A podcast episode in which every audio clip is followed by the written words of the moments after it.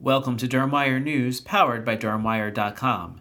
Dermwire News for Smart Speaker is made possible with advertising support from Ortho Dermatologics. I'm Paul Winnington, Editorial Director for Practical Dermatology Magazine. Endo International's injectable cellulite treatment shows promise.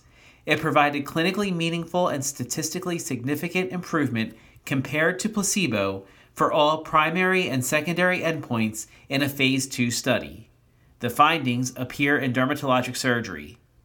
CCH is an investigational injectable treatment designed specifically to reduce the appearance of cellulite by disrupting the collagen structure of fibrous septae, which cause dimpling of the skin. A significant percentage of trial subjects receiving CCH achieved at least a one point improvement of cellulite severity CCH was well tolerated in the treated subjects, with most adverse events being mild to moderate in severity and primarily limited to the local injection area. Members of the American Academy of Dermatology have elected their leaders to take office at the conclusion of the 2020 annual meeting in Denver, Colorado.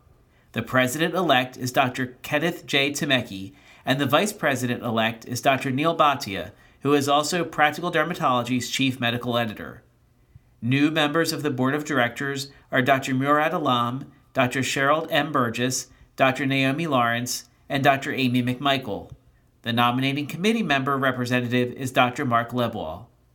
Of over 15,000 eligible voting members of the Academy, 27% returned ballots.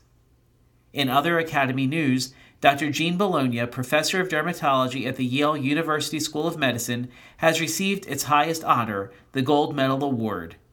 The Gold Medal Award is given to individuals who have demonstrated outstanding and exceptional service to dermatology in the science, teaching, and practice of cutaneous medicine and surgery.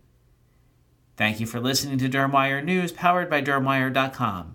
This editorially independent program is supported with advertising from Ortho Dermatologics.